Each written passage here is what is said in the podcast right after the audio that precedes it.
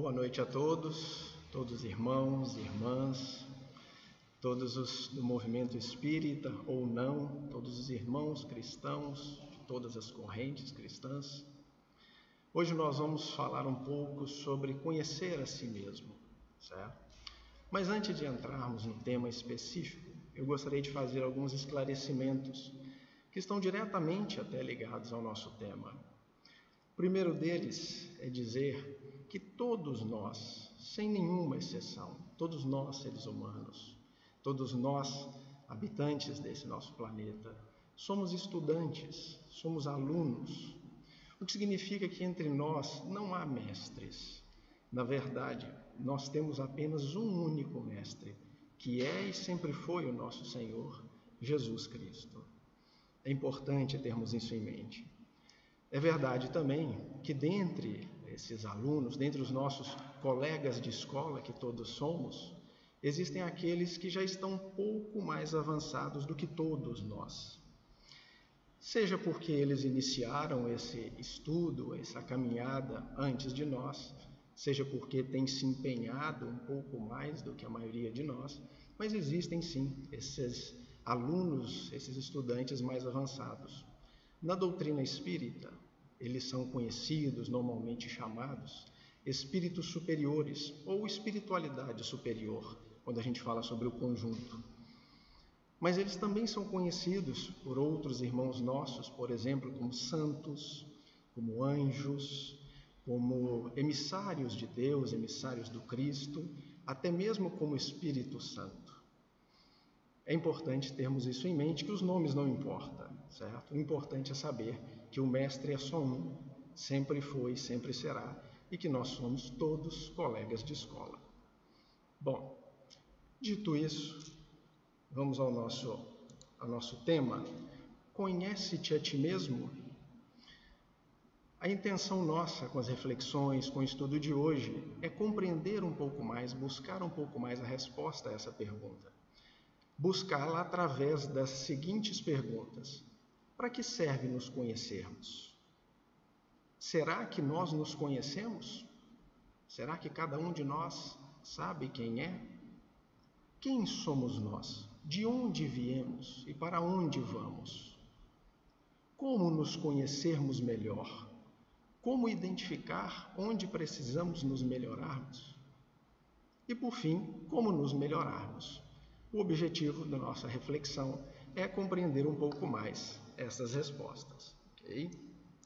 Bom, para a gente começar a pensar a respeito de para que serve nos conhecermos, eu vou ler aqui é, um comentário de Kardec que está no Evangelho segundo o Espiritismo, no capítulo 17, no item C de Perfeitos. Kardec diz assim: Reconhece-se o verdadeiro espírita, ou cristão, nós podemos dizer, ou homem de bem, pela sua transformação moral e pelos esforços que emprega para domar as suas más inclinações.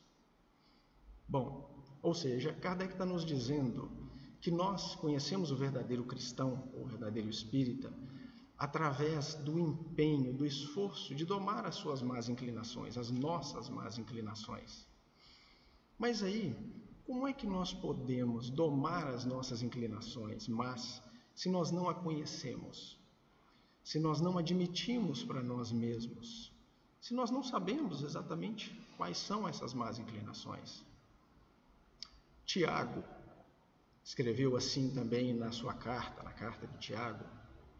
Ele diz assim: Cada um é tentado pelo próprio mau desejo.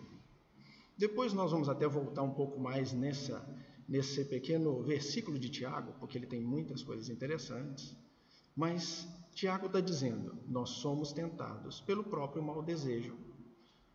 Como que eu vou me conhecer se eu não identificar quais são esses maus desejos? Como que eu vou trabalhar em mim? Como que eu posso dominar as más inclinações os maus desejos se eu não os conhecer? Vamos imaginar a seguinte situação, a gente pensar a respeito de para que serve nos conhecermos, né? Imaginemos hipoteticamente que nós estejamos, por exemplo, no local de trabalho. e nós encontremos no chão um dinheiro, uma nota de 100 reais. A gente olha para um lado, olha para o outro, ninguém está vendo, a gente pega a nota, ninguém diz nada, ninguém viu, guarda a nota. E digamos que nós vamos ouvir algum colega comentar que alguém perdeu o recurso. Naquele momento, nós tomaríamos uma decisão. Ou dizer, não, eu encontrei, está aqui a nota. Ou não dizer e ficar com ela. E ninguém talvez saberia o que aconteceu. Pois bem, imaginemos aquele irmão que tomou a decisão de não contar, de ficar com o dinheiro. É claro que não tem outro nome para isso senão roubo. Mas aí eu pergunto a vocês, como muitos dizem, às vezes no jargão popular, a ocasião faz o ladrão? Será que aquela pessoa que decidisse ficar com aquilo que não lhe pertence naquela situação, imaginando que ninguém descobriria, que seria algo assim, ela se tornou ladra por causa da situação? Ou, e aí vem o que nos disse Tiago, na verdade, o, mau desejo em possuir o que não me pertence, desde que ninguém descubra, apenas revelou essa inclinação para o roubo que nessa situação hipotética aconteceu. Então, para que serve nos conhecermos? Mas só para conhecer o que há de ruim em mim? Não, de forma nenhuma.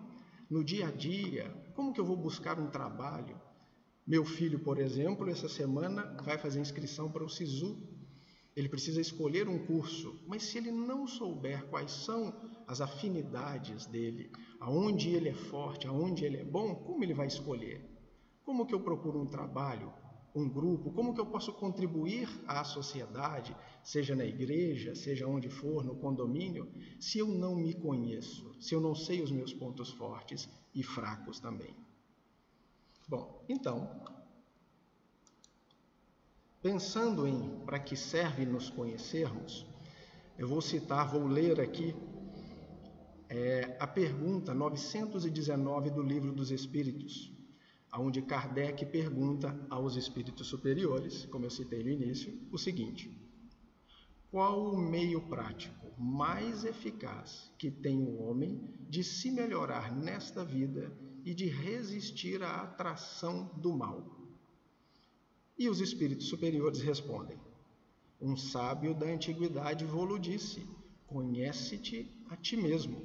Ou seja, aqui também tem a resposta do porquê para que serve nos conhecermos. É um meio prático mais eficaz de se melhorar e de resistir à atração do mal. Então, nós temos sim, e poderíamos falar vários outros motivos por que é importante se conhecer, mas nós temos importantes razões do porquê nos conhecermos. Pois bem, se nós acreditamos então que é importante, que é útil que nós nos conheçamos, vem uma próxima pergunta: será que nós nos conhecemos? Será que nós sabemos quem nós somos? De onde viemos? Qual a razão de estarmos aqui? O que temos dentro de nós? Muitos de nós acham que sim, mas será que achamos?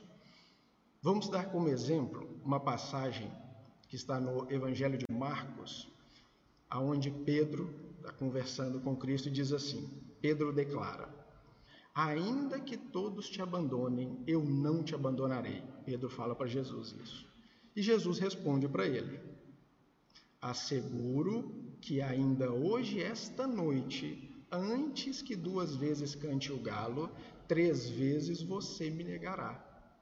Mas Pedro insiste ainda mais: Mesmo que seja preciso que eu morra contigo, nunca te negarei.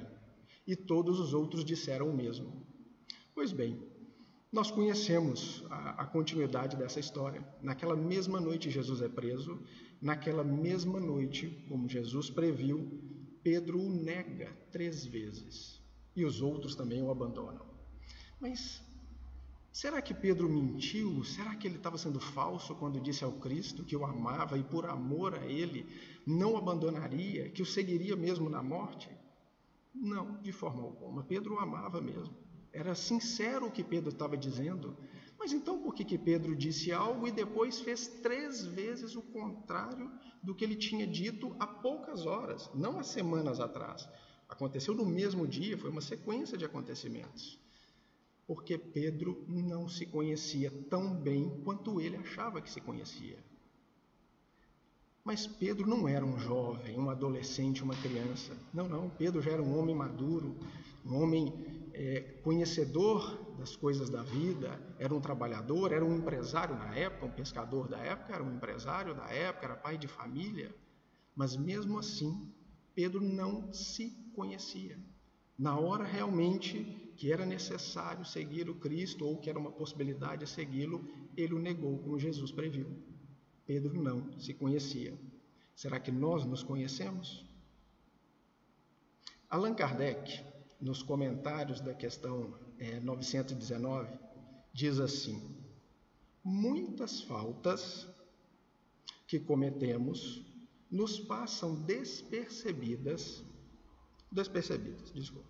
Se efetivamente interrogássemos mais a miúde a nossa consciência, veríamos quantas vezes falimos sem que o suspeitássemos, unicamente por não aprofundarmos sobre a natureza e a razão dos nossos atos. Então, Kardec está dizendo o seguinte: muitas vezes nós não nos damos conta, nós não temos consciência do porquê que nós fazemos as coisas, simplesmente porque nós não buscamos nos conhecer melhor. De novo, dizendo que não, nós não nos conhecemos como tantas vezes achamos que nos conhecemos. Bom, então, será que nós nos conhecemos? Joana de Ângeles, no livro Vida, Desafios e Soluções, psicografia de Divaldo, vem dizer assim: a humanidade em geral vive em estado de sono, em letargo, que é uma ignorância, um sono, uma inconsciência, e por isso mesmo padece da enfermidade mais dominadora, que é a ignorância de si, da destinação de cada um, do significado da existência. Mas ela não termina aí, ela continua depois, mais à frente. A maioria de nós, obviamente, prefere permanecer em estado de consciência de sono. Veja bem que Joana nos diz duas coisas: que a humanidade, a grande maioria de nós, sofre de uma doença, de uma enfermidade, que é a ignorância de si, o não saber quem é, de onde veio, o significado da existência. Mas ela diz algo ainda mais. Ela diz que nós, muitos de nós, prefere permanecer nessa ignorância. Não é estranho? Não dá vontade de responder como Pedro? Não, eu não, eu quero saber. Mas por que será que muitos de nós preferimos permanecer na ignorância? Tem uma historinha que conta a seguinte: duas mulheres viviam numa grande cidade. Elas discutindo a respeito da delinquência na cidade, havia muitos roubos é, no, no, centro da cidade, pessoas, né, delinquentes passavam, roubavam a bolsa das pessoas. E uma disse para a outra: Não, se eu for roubada, eu vou atrás dele e não deixo jamais isso acontecer comigo. A outra amiga vira e diz: Ah, eu não sei o que eu faço, acho que eu fico paralisada. Pois bem, um dia realmente acontece. A bolsa de uma das amigas é roubada e uma delas sai correndo atrás daquele delinquente, batendo nele com o que ela tinha na mão até que ele soltasse a bolsa. Mas adivinhem, quem correu atrás era aquela que acreditava que não saberia o que fazer. E a outra que disse: Não, comigo isso não acontece, ficou paralisada. É uma historinha, mas para exemplificar novamente que nós não nos conhecemos. Realmente não nos conhecemos. Bom, vamos aí para uma outra pergunta. Quem somos nós? Já que nós não nos conhecemos, já que é importante se conhecer, quem somos nós? De onde nós viemos? Para onde é que nós vamos? No Livro dos Espíritos, na questão 115, ela traz para nós um grande esclarecimento a respeito dessas perguntas, da nossa origem, do propósito da existência. E eu vou ler a resposta. Ela é um pouco extensa, mas nós vamos refletindo a respeito dela à medida que eu for lendo. Diz assim: Deus criou todos os espíritos ou seja, nós, simples e ignorantes, o que significa que nos criou todos iguais, sem preferências, todos iguais, ou seja, sem saber. A cada um deu determinada missão, ou seja, é como se dissesse, a cada um ele matriculou na escola da vida, com o fim de esclarecê-los e de os fazer chegar progressivamente à perfeição. Então, existe um propósito pelo conhecimento da verdade para aproximá-los de si, para aproximá-los de, de, si próprio, de Deus. Nesta perfeição é que eles encontram a pura e eterna felicidade. Bom, a resposta até aqui já nos diz o seguinte: quem somos nós? Espíritos, criados por Deus, simples e ignorantes, sem conhecimento, há muito e muito tempo atrás. Lembrando, o Espiritismo, nós, certo? Somos reencarnacionistas. Acreditamos na continuidade da vida após a morte do corpo e na existência prévia, muito, muito antes da existência do corpo físico.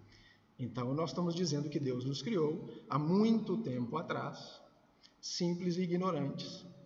Que Ele nos matriculou, vamos dizer assim, na escola da vida, com o objetivo de nos esclarecer, de nos instruir, para que nós chegássemos progressivamente, devagar, paulatinamente, sem pressa, sem a nossa pressa, né? nós que somos tão imediatistas, à perfeição, a perfeição relativa, ou seja, atingir o máximo que nós podemos dentro da criação, pelo conhecimento da verdade. É assim que nós vamos atingir. E que Feito isso, nos aproximaremos dele próprio, de Deus. E quando isso acontecer, é que nós encontraremos a pura e eterna felicidade. Bom, é para lá que nós vamos, todos nós, sem exceção. Essa é a nossa destinação, é a razão por que Deus nos criou, por amor, podemos dizer assim. Mas os espíritos superiores continuam na resposta, dizendo assim: passando pelas provas de que Deus lhes impõe, então é uma matrícula imposta, é que os espíritos adquirem aquele conhecimento. Uns aceitam submissos essas provas e chegam mais depressa à meta que lhes é, que lhes foi assinalada. Ou seja, alguns de nós, ou em alguns momentos, nós aceitamos com mais facilidade, com mais resignação, com mais confiança no projeto de Deus, o que ele tem para nós. Isso faz com que nós aprendamos um pouco mais rápido, com mais facilidade, não sem desafios. Não é possível aprender algo sem desafio. Nós, no nosso tempo escolar ou na vida, no trabalho, sempre temos desafios para poder aprender. Então, sem desafios, não. Mas sem grandes sofrimentos, é possível desde que nós aceitemos o propósito de Deus. Aí continua a resposta. Outros só suportam murmurando, revoltados, reclamando. Ou de vez em quando a gente pode dizer que a gente faz a mesma coisa. Não quer dizer que uns são sempre submissos e outros sempre revoltados. A gente tem momentos, na verdade. E pela falta que desse modo incorrem, afinal de contas, se revoltar reclamar contra os desígnios de Deus é uma falta, no mínimo uma falta de fé, não é verdade? Bom, e por, por conta dessa falta, incorrem, permanecem por algum tempo afastados da perfeição e da prometida felicidade. Então ele vem nos responder, os espíritos superiores, a espiritualidade superior, vem nos responder quem somos nós, de onde nós viemos e para onde nós vamos. É claro que o projeto é maravilhoso, ele é feito por Deus. É claro que é um projeto perfeito no sentido de que ele vai se cumprir. Só que nós somos imediatistas. Nós enxergamos o hoje. Nós às vezes vendemos o pouco hoje, ficamos sem amanhã. Por isso nós temos dificuldade em enxergar. É preciso ampliar nossa visão, é preciso ampliar o quadro que nós enxergamos. Foi o que tantas vezes Jesus disse: quem tem olhos que veja, quem tem ouvidos que ouça. É preciso ter olhos para ouvir. Para a gente pensar a respeito dessa visão, eu quero falar a respeito de uma criação de Deus magnífica, fabulosa dessa criação de Deus. Vou dar algumas características dela. Essa criação de Deus é capaz de alimentar diversas famílias de seres humanos. E é capaz também de alimentar centenas, milhares de seres vivos. Não só alimentar, mas ela é capaz de servir de moradia para tantos seres vivos, muitos, centenas, diria milhares também. Ela traz dentro dela propriedades medicinais, algumas já conhecidas, outras que ainda serão conhecidas. É uma criação maravilhosa essa. Ela contribui para o clima mundial, para a melhoria do nosso ar e diversas outras. Pois bem, eis uma foto dessa criação de Deus a que eu me refiro. Está aí, a criação que alimenta milhares de seres vivos, muitas famílias de seres humanos. Está aí a criação que serve de morada para centenas ou milhares de seres vivos. Mas vocês podem me dizer, puxa, Wally, eu até talvez compreendo o que você está querendo dizer, mas talvez a foto não seja ideal. Não, não, a foto é ideal, ela é perfeita. Vocês não estão enxergando essa criação de Deus capaz de alimentar famílias, capaz de contribuir com a, purificação do ar, com o clima mundial, aquela repleta de propriedades medicinais, não dá para enxergar nessa foto? E se eu colocasse essa outra foto então? E agora? Dá para dizer agora que essa criação de Deus alimenta famílias, milhares de seres vivos, que serve de moradia a muitos seres, aos pássaros, insetos e tantos outros? que ela contribui com o clima mundial, com o ar e tantas outras, tantas outras benefícios. Mas é a mesma criação da primeira foto. Não são duas criações diferentes. São exatamente a mesma. Talvez, vamos voltar um pouco aqui à primeira foto, para a gente ver as duas juntas aqui. São a mesma criação, Bom, elas são diferentes, mas elas não são diferentes naquilo que elas são. Elas são diferentes apenas porque estão em estágios diferentes. Sim, é verdade. A primeira foto aparece ali uma semente de manga com um pequeno é, broto de manga saindo da foto. A segunda é uma grande mangueira, repleta de todas as potencialidades. Mas tudo aquilo que apareceu, que foi enxergado na foto da árvore grande, já estava presente na manga, até antes mesmo dela brotar. São apenas a mesma criação em estágios diferentes. E é por isso que nós temos tanta dificuldade de enxergar quem nós somos, quem são os nossos irmãos, de onde nós viemos e para onde nós vamos. O nosso imediatismo é que nos dificulta tanto isso.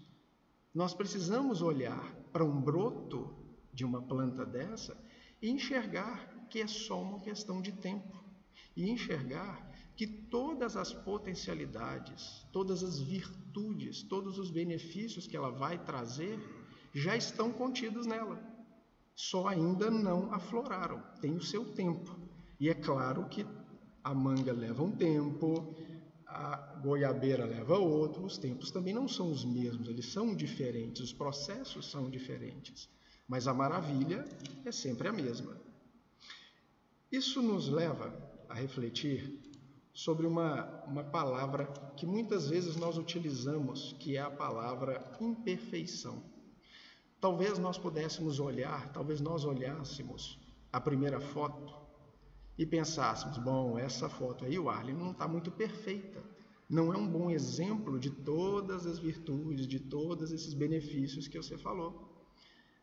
Na verdade, a gente usa muito a palavra imperfeição e os espíritos superiores, ao longo de várias questões no livro dos espíritos, no evangelho, disseram que o nosso vocabulário, a nossa linguagem é muito limitada às vezes nós interpretamos de uma forma não correta as palavras, tá certo?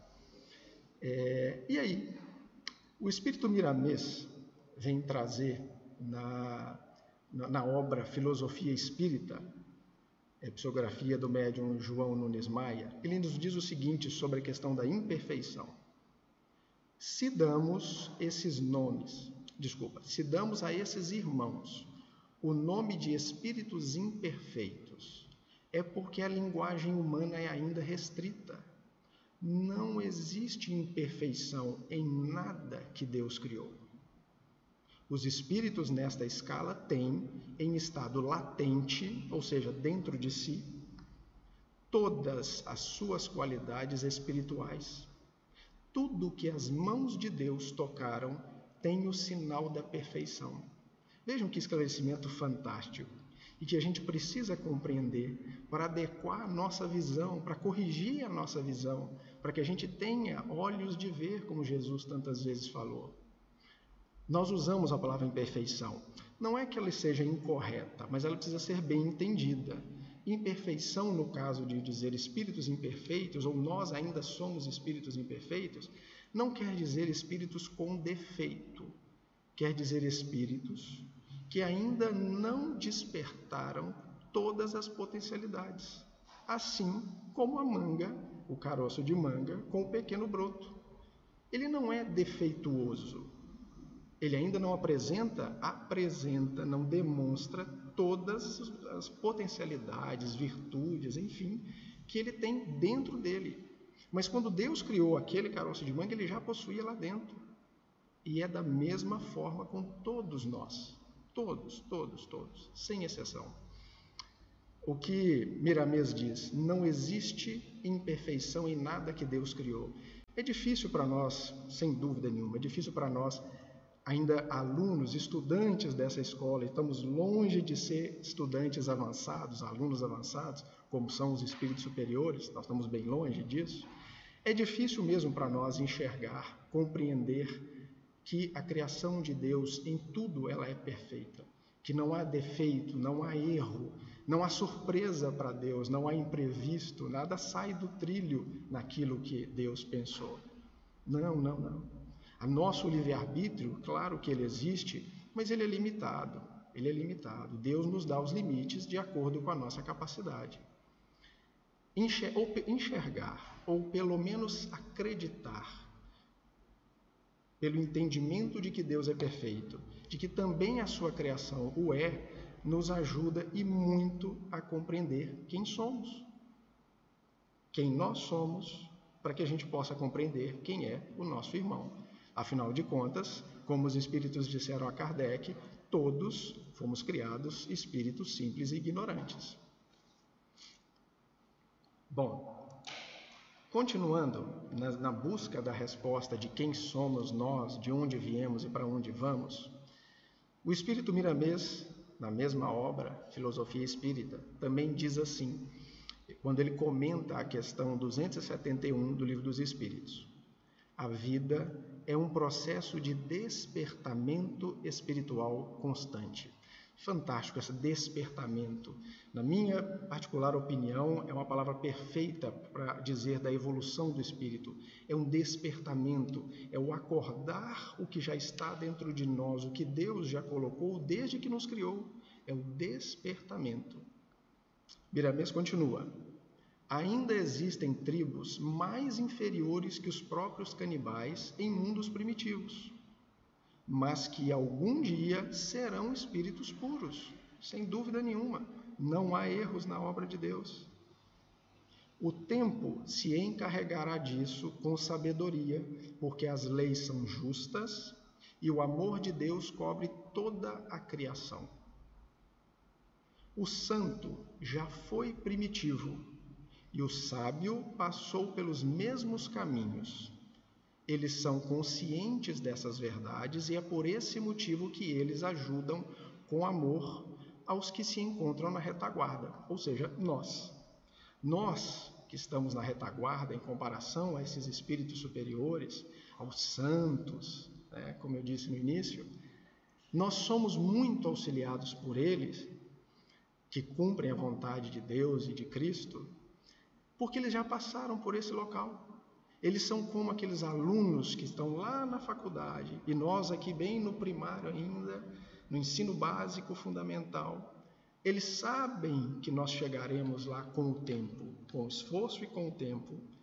Eles sabem que é uma questão de apenas despertar em nós o que Deus criou, o que Deus colocou nos criar. Então, e por isso eles nos auxiliam com amor, com paciência, com todo o amor do mundo. Eles colaboram com Jesus nisso. Ainda em relação a quem somos nós, de onde viemos e para onde vamos, na questão 132 do Livro dos Espíritos, diz assim: quer dizer, Kardec perguntou: qual o objetivo da encarnação dos espíritos? Para que encarnar? Por que isso? E os espíritos superiores responderam: Deus lhes impõe a encarnação com o fim de fazê-los chegar à perfeição. E continua: visa ainda outro fim à encarnação, o de pôr o espírito em condições de suportar a parte que lhe toca na obra da criação. Ou seja, assim como Paulo bem escreveu na primeira carta aos Coríntios, ele disse assim, ele escreveu assim: porque nós somos cooperadores de Deus. Então, Deus nos criou e Deus nos colocou nessa escola da encarnação para que nós possamos chegar paulatinamente, gradativamente à perfeição. Vamos entender perfeição como o despertamento total das potencialidades que Deus criou em nós, colocou em nós. E para que nós pudéssemos suportar, cumprir, arcar com a parte que nos cabe na criação. Existe uma parte importante que cabe a cada um de nós, e todos nós, sem nenhuma exceção, tem a sua parcela que precisa ser cumprida por si mesmo. Todos nós, não há exceção. Bom, dito isso, acho que a gente pode formular uma resposta mais concisa para essa pergunta. A gente pode dizer o seguinte: quem somos nós, de onde viemos e para onde vamos? Todos nós somos sementes de espíritos puros em pleno processo de desenvolvimento, de despertamento. Todos nós. Talvez a gente tenha certa facilidade em entender e acreditar nessa, nessa verdade se a gente pensar na maioria de nós, se a gente pensar, puxa vida, talvez em Francisco de Assis, aí a gente imagina, não, esse sem dúvida nenhuma é, é, uma semente, um espírito puro. Se a gente pensar numa Madre Teresa, talvez em Gandhi e vários outros poderiam vir à mente. Mas todos nós inclui também aquele que ainda hoje é delinquente, aquele que ainda hoje não acredita em Deus, ou pelo menos diz não acreditar aquele que ainda não compreendeu que Deus ama a todos igualmente, que não há preferências. Nós poderíamos pegar um ícone assim da história, né? um ícone que enfim todos conhecem, Hitler, por exemplo. Hitler não foi um erro da obra de Deus. Hitler também chegará a ser espírito puro um dia, quando despertar nele tudo. É claro que ele parece-nos fazer parte daquele, ter feito parte daquele grupo que murmurava, reclamava, não confiava, não acreditava no que era o projeto de Deus. Certo? Vamos lembrar que alguns de nós, em alguns momentos, aceitam com maior facilidade e seguem o projeto de Deus com menor esforço ou menor sofrimento. Esforço menor não, mas menor sofrimento. E outros de nós, ou algumas vezes nós, reclamamos, relutamos, tentamos experimentar caminhos diferentes, tá certo? A gente pode lembrar também aqui da parábola do filho pródigo, que haviam dois filhos, simplificando a parábola, que haviam dois filhos, um deles, para poder conhecer o pai, entender e amar o pai, precisou ir por um caminho longo, dolorido, muito tortuoso, mas voltou ao pai Vamos lembrar que o filho pródigo, no fim da história, termina humilde, amado pelo pai, amante do pai, submisso à sua vontade, agradecido, feliz. Esse é, é o filho pródigo que começa errando, termina assim. Mas ele escolheu um caminho muito mais doloroso, muito mais. O outro filho que permanece, que inicialmente parece começar a história mais submisso, mais próximo do pai, no fim até termina reclamando porque o pai recebe bem o irmão, tá certo? Mas todos, sem exceção, como diz essa resposta, somos sementes de espíritos puros. Eis o que nós somos. Pois bem, vamos então buscar uma outra pergunta, ou buscar resposta a uma outra pergunta. Agora a pergunta é: tá bom, eu já entendi que é importante eu me conhecer, já sei que, eu preciso. Eu acredito, talvez, que eu não me conheça, que talvez eu seja como Pedro, que acho que me conheço, mas não me conheço tão bem assim, certo? É, já entendi, então, que eu sou um espírito criado simples, com um objetivo maravilhoso, que é uma questão de tempo para todos nós, já estou compreendendo um pouco sobre isso, mas então eu me pergunto: como nos conhecermos melhor? Já que nós não nos conhecemos bem, já que nós, na melhor das hipóteses, estamos como Pedro, na melhor das hipóteses, como identificar aonde nós precisamos melhorar? Bom, Emmanuel, no livro Caminho, Verdade e Vida, lá na lição 129, ele vem falar da origem das tentações. E aí Emmanuel cita aquele mesmo versículo de Tiago que nós citamos no início, eu vou lê-lo novamente. Cada um, porém, é tentado pelo próprio mau desejo, sendo por este arrastado e seduzido. E aí Emmanuel vem comentar esse versículo da carta de Tiago. Ser tentado é ouvir a malícia própria.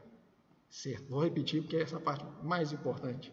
Ser tentado é ouvir a malícia própria é abrigar os inferiores alvitres, sugestões, as nossas sugestões inferiores de si mesmo. Porquanto, ainda que o mal venha do exterior, somente se concretiza e persevera se e somente se com ele nos afinarmos na intimidade do coração verificaremos a extensão de nossa inferioridade pela natureza das coisas e situações que nos atraem. Vamos lá, o que, que, o que, que Tiago está dizendo, que Emmanuel vem explicar um pouco mais, que Jesus tantas vezes falou também. Ele vem dizer o seguinte: vamos usar o exemplo do ímã. O ímã que nós conhecemos, uma pedra ímã, certo? Se eu tenho dois objetos, eu aproximo o ímã, mas vamos imaginar um ímã bem forte, muito forte. Eu aproximo o ímã de um dos objetos e nada acontece. O objeto não se move. Eu pego o mesmo ímã e aproximo de um outro objeto e aquele objeto é fortemente atraído e gruda no ímã. O que, que isso significa? Significa que aquele objeto atraído contém dentro dele metais ferromagnéticos que são atraídos pelo ímã. Não é o imã que fez diferença ali. O imã só mostrou o que estava dentro do objeto. O que Emmanuel e Tiago estão dizendo é: nós somos atraídos não pela força do imã, não pela, pela força do que atrai, mas pelo que há dentro de nós. Em outras palavras, nós somente somos atraídos se houver uma afinidade entre nós e aquilo que atrai. Essa afinidade pode ser maior ou menor, é claro. Um material, um objeto que seja todo feito de metais ferromagnéticos é atraído com uma força enorme. Poderia ser uma pedra ou um objeto qualquer com uma pequena quantidade daquele material. Então ele é atraído de forma mais fraca. Nós somos da mesma forma. O que é muito importante entendermos nessa lição aqui, que Emmanuel e que Tiago vem trazer, é nós somente somos atraídos se houver dentro de nós o que se afiniza com aquilo que atrai. Bom, então aí vem uma pergunta que nos ajuda a entender, a nos conhecermos. O que tem me atraído, me seduzido? O que tem me tentado? Qual é o pensamento, o sentimento, a vontade que tem me atraído? Quais são as coisas que têm me atraído? Elas são um indício do que há dentro de mim. Não é fácil nos conhecermos.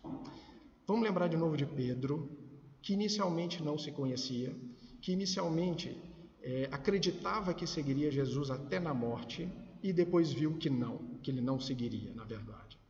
Quando Pedro se conheceu, ou conheceu aquela parte dele que ele não conhecia, conheceu que na verdade ele ainda tinha uma fé frágil, ele sofreu muito, Foi doloroso para Pedro enxergar que ele não tinha dentro dele toda a vontade, toda a decisão, toda eh, a força e a fé para seguir Jesus mesmo naquele momento. Foi doloroso, é doloroso para nós, na maioria das vezes, enxergar o que há dentro de nós. É doloroso. Nós vamos falar um pouco mais sobre por que, que é doloroso.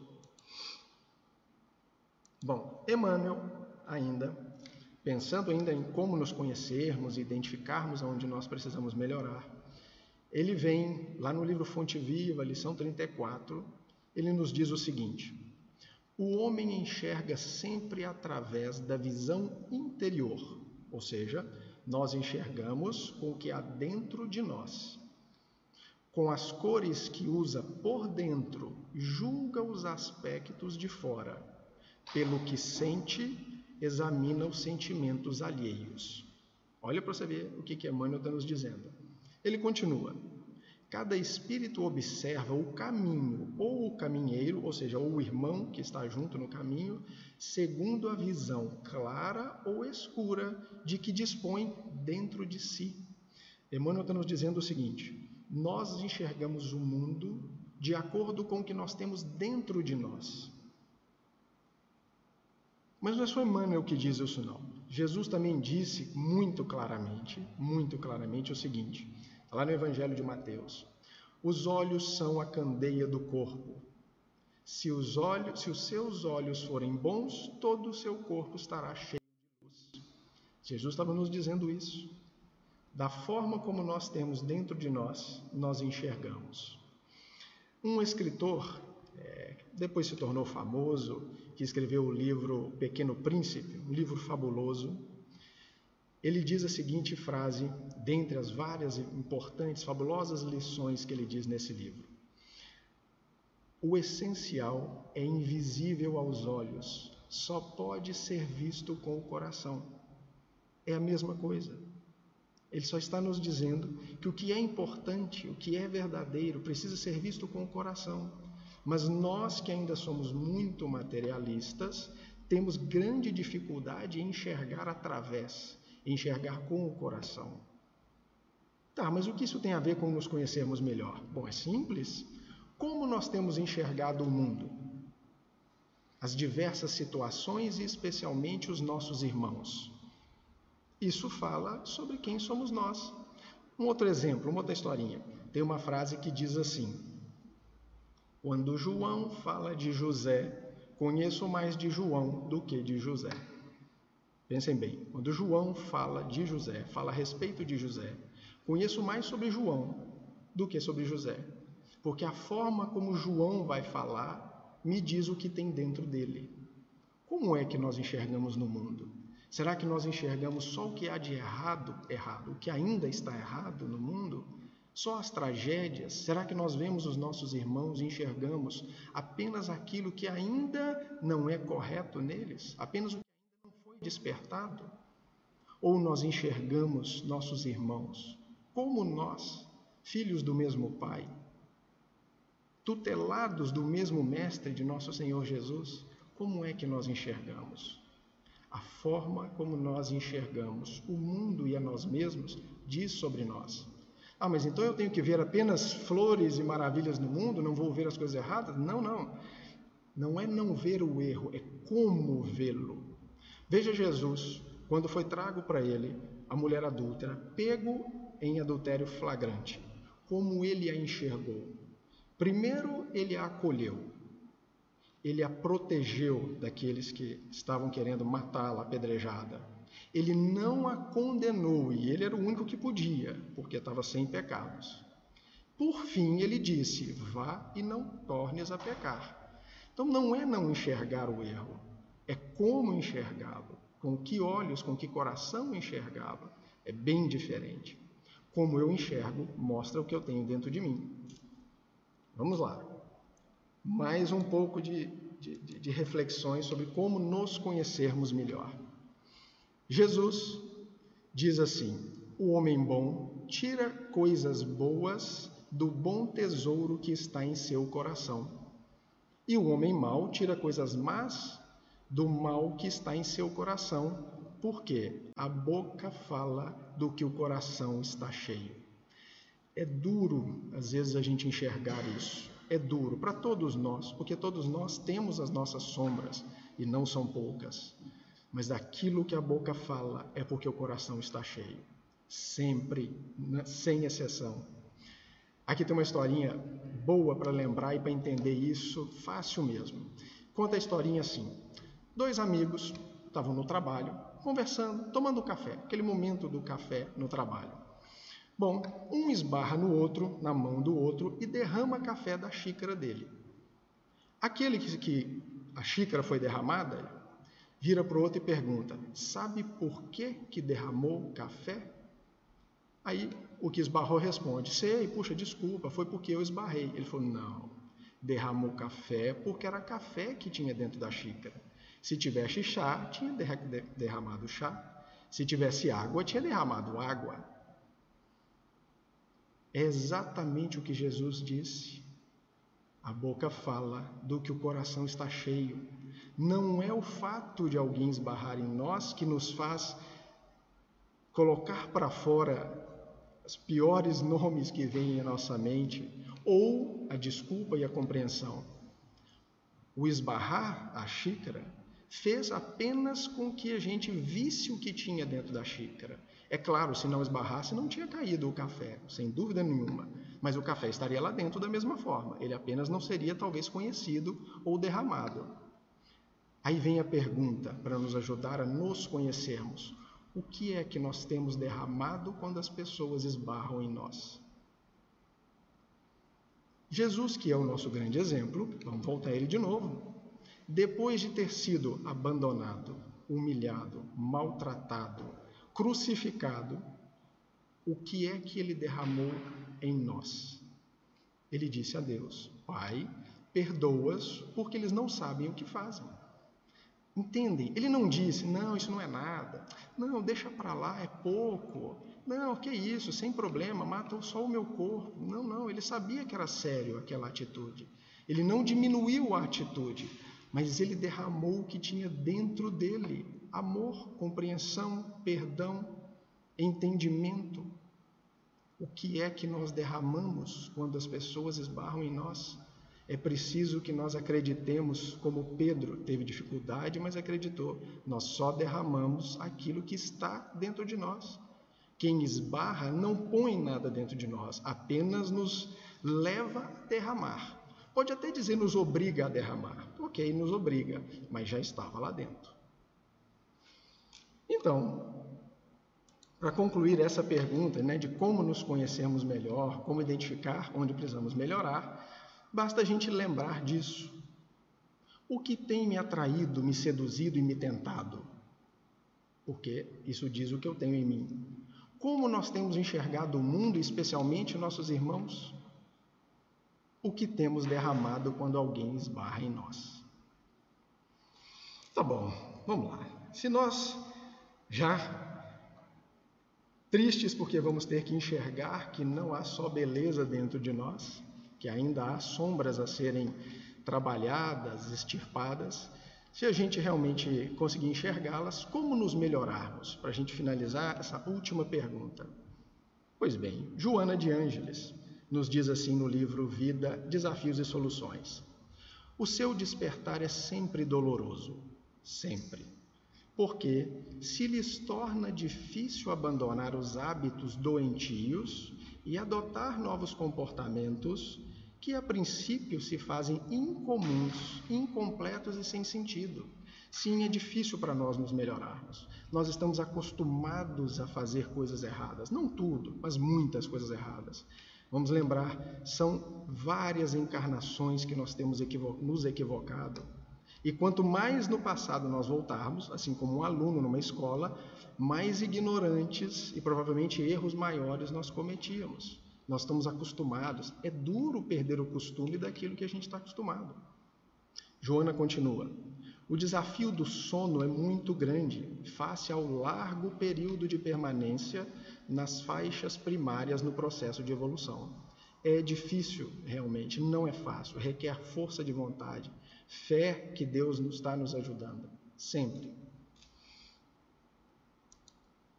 Como nos melhorarmos? Joana continua. Essa realização, essa melhora de si mesmo, não se dá somente quando tudo parece bem, mas sim quando sucedem ocorrências que são convencionalmente denominadas como infortúnios. Ou seja, quando as coisas vão mal, que nós não gostamos, nós temos grandes oportunidades de melhoria. Como? Bom, ela nos diz: diante de tais fatos, em vez de haver uma revolta ou desespero, na serenidade de estar desperto, acordado, nós devemos nos perguntar: o que me está desejando dizer este fenômeno perturbador? Todo infortúnio, todo grande desafio que nós enfrentamos traz uma grande oportunidade, um grande ensinamento. Nós precisamos é ser bons alunos e procurar o ensinamento por trás da dificuldade. Essa é uma das formas de nos melhorarmos. E Miramês, a respeito de como nos melhorarmos, nos diz assim: as nossas ideias, os nossos pensamentos, eles têm vida. Quem as cria torna-se seu pai. E mesmo se elas saem de nós, ficam sempre vinculadas à casa paterna, ou seja, a nós mesmos. Procuremos, pois, mudar a nossa vida, baseando compará-la com a vida de Cristo. Todo esforço nesse sentido é válido e sempre temos companhias que nos ajudam nas transformações das trevas para a luz. Bom, Jesus nos disse que nós estamos rodeados de uma nuvem de testemunhas. Nós sempre temos muitas companhias que nos ajudam naquilo que nós quisermos, seja bom ou seja ruim. E o próprio Jesus nos disse: Vigiai e orai para, não, para que não entreis em tentação. Enfim, Resumindo, como nós podemos e devemos fazer para nos melhorarmos, nós temos a pergunta 625 do Livro dos Espíritos, que literalmente resume como fazer. Ela diz assim: Qual o tipo mais perfeito que Deus tem oferecido ao homem para lhe servir de guia e modelo? E os espíritos superiores dão uma resposta completa, a única possível e simples: Jesus. Ele é o modelo a ser seguido, copiado, imitado, a ser estudado. Ele é a melhor forma de nos melhorarmos. Muito obrigado, meus irmãos.